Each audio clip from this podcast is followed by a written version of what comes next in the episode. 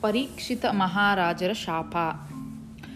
ಋಷಿ ಶಮಿಕರು ಅಪಾರ ಪಾಂಡಿತ್ಯ ಮತ್ತು ಸಾತ್ವಿಕತೆ ಹೊಂದಿದ ಋಷಿಯಾಗಿದ್ದರು. ಕೌಶಿಕಿ ನದಿಯ ಸುಂದರ ಪರಿಸರದಲ್ಲಿ ಅವರ ಆಶ್ರಮವಿತ್ತು. ಆಶ್ರಮದಲ್ಲಿ ತುಂಬ ಋಷಿಕುಮಾರರು ವೇದಧ್ಯಾನದಲ್ಲಿ ನಿರತರಾಗಿದ್ದರು. ಅವರಲ್ಲಿ ಋಷಿ ಶಮಿಕರ ಪುತ್ರನಾದ ಶೃಂಗಿಯೂ ಒಬ್ಬನಾಗಿದ್ದ.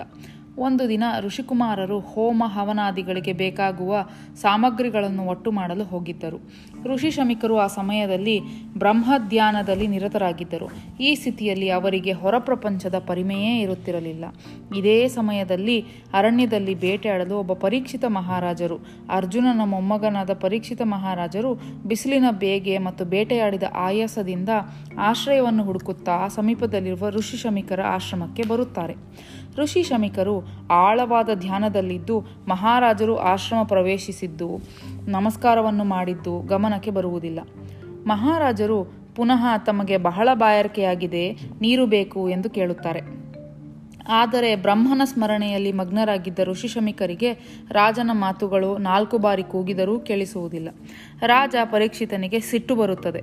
ಅವರು ಅವರ ಅಂಗಳದಲ್ಲಿ ಸತ್ತು ಬಿದ್ದಿರುವ ಹಾವನ್ನು ಬಾಣದ ತುದಿಯಲ್ಲಿ ಎತ್ತಿ ಅದನ್ನು ಋಷಿಶಮಿಕರ ಕೊರಳಿಗೆ ಹಾಕುತ್ತಾರೆ. ಆಶ್ರಮಕ್ಕೆ ಮರಳಿ ಬಂದ ಋಷಿಕುಮಾರರು ರಾಜ ಪರೀಕ್ಷಿತನು ಹೊರಡುತ್ತಿರುವುದನ್ನು ನೋಡುತ್ತಾರೆ ಮತ್ತು ಶೃಂಗಿಯನ್ನು ಕರೆದುಕೊಂಡು ಬರುತ್ತಾರೆ. ಶೃಂಗಿಯು ಪರೀಕ್ಷಿತರನ್ನು ಆಶ್ರಮಕ್ಕೆ ಬರಮಾಡಿಕೊಳ್ಳಲು ಧಾವಿಸಿ ಬರುತ್ತಾನೆ. ಆದರೂ ಸಹ ಕೋಪಗೊಂಡ ಮಹಾರಾಜರು ಹಿಂತಿರುಗದೆ ಹೋ, ಹೊರಟು ಹೋಗುತ್ತಾರೆ.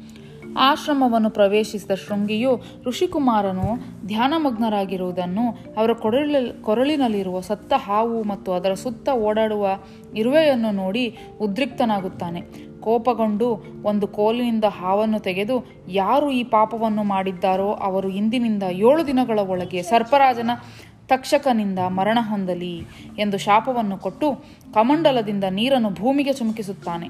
ಅಷ್ಟರಲ್ಲಿ ಎಚ್ಚರಗೊಂಡ ಋಷಿಗಳು ಮಗನು ಕೋಪದಿಂದ ನಡುಗುತ್ತಿರುವುದು ಮತ್ತು ಶಿಷ್ಯರ ಮುಖದಲ್ಲಿರುವ ಭೀತಿಯನ್ನು ನೋಡಿ ಏನಾಯಿತು ಎಂದು ವಿಚಾರಿಸುತ್ತಾರೆ. ಆಗ ಶೃಂಗಿಯು ನಡೆದ ವಿಷಯವನ್ನು ತಿಳಿಸಿದಾಗ ಮನುಷ್ಯನು ಸಣ್ಣ ವಿಷಯಕ್ಕೆಲ್ಲ ಕೋಪಿಸಿಕೊಳ್ಳಬಾರದು ಮತ್ತು ಇಂತಹ ವಿಷಯಕ್ಕೆಲ್ಲ ಶಾಪ ಹಾಕಬಾರದು ಎಂದು ಶೃಂಗಿಗೆ ಬುದ್ಧಿವಾದ ಹೇಳುತ್ತಾರೆ. ಮಹಾರಾಜ ಪರೀಕ್ಷಿತರು ವಿಷ್ಣುವಿನ ಅವತಾರವಾಗಿದ್ದು, ರಾಜನಲ್ಲಿ ಕ್ಷಮೆಯಾಚಿಸಿ ಅವರಿಗೆ ಶಾಪದಿಂದ ವಿಮುಕ್ತನಾಗಿ ಮಾಡು ಎಂದು ಹೇಳುತ್ತಾರೆ. ಇತ್ತ ರಾಜನು ಅರಮನೆಗೆ ತಲುಪಿದ ನಂತರ ತನ್ನ ಹೇಯ ಕೃತಿಯನ್ನು ನೆನೆಸಿಕೊಂಡು ತಾನು ತಪ್ಪು ಮಾಡಿದೆ, ಋಷಿಗಳಲ್ಲಿ ಕ್ಷಮೆಯಾಚಿಸಬೇಕೆಂದು ಮನಸ್ಸಿನಲ್ಲಿ ನಿಶ್ಚಯಿಸುತ್ತಾನೆ. ಮಾರನೇ ದಿನ ಋಷಿ ಶಮಿಕರು ತಾವು ರಾಜನನ್ನು ಆದರದಿಂದ ಆಶ್ರಮಕ್ಕೆ ಬರಮಾಡಿಕೊಳ್ಳುವುದು ಬರಮಾಡಿಕೊಳ್ಳದಿರುವುದಕ್ಕೆ ಕ್ಷಮೆಯನ್ನು ಕೋರಬೇಕು. ಶೃಂಗಿ ಹಾಕಿದ ಶಾಪವನ್ನು ಅದರ ಪರಿಹಾರವನ್ನು ಸೂಚಿಸಬೇಕು ಎಂದು ಶಿಷ್ಯರನ್ನು ಅರಮನೆಗೆ ಕಳುಹಿಸುತ್ತಾರೆ. ಶಿಷ್ಯರು ರಾಜನಿಗೆ ನಡೆದ ಘಟನೆ ಬಗ್ಗೆ ವಿವರಿಸಿ ಋಷಿಗಳು ಶಾಪಕ್ಕೆ ಪರಿಹಾರವಾಗಿ ಒಂದು ವಾರ ಭಾಗವತ ಪಠಣ ಮಾಡಲು ಹೇಳಿದ್ದಾರೆ ಎಂದು ತಿಳಿಸುತ್ತಾರೆ. ಮಹಾರಾಜರು ತಾನು ಮಾಡಿದ ಹೇಯ ಕೃತ್ಯಕ್ಕೆ ಕ್ಷಮೆಯಾಚಿಸಿ ಗಂಗಾ ನದಿಯ ತೀರದಲ್ಲಿರುವ ಶುಕಮುನಿಗಳ ಆಶ್ರಮದಲ್ಲಿ ಭಾಗವತ ಪಠಣವನ್ನು ಆಯೋಜಿಸುತ್ತಾರೆ. ಇದರಿಂದ ಎಲ್ಲರಿಗೂ ಭಾಗವತನ್ನು, ಭಾಗವತವನ್ನು ಆಲಿಸುವ ಪುಣ್ಯವೂ ಲಭಿಸುತ್ತದೆ ಮತ್ತು ಆನಂದಗೊಂಡ ಋಷಿ ಶಮಿಕರು ರಾಜನ ಮುಕ್ತಿಗಾಗಿ ಭಗವಂತನಲ್ಲಿ ಪ್ರಾರ್ಥನೆಯಲ್ಲಿ ತೊಡಗುತ್ತಾರೆ. ಧನ್ಯವಾದಗಳು.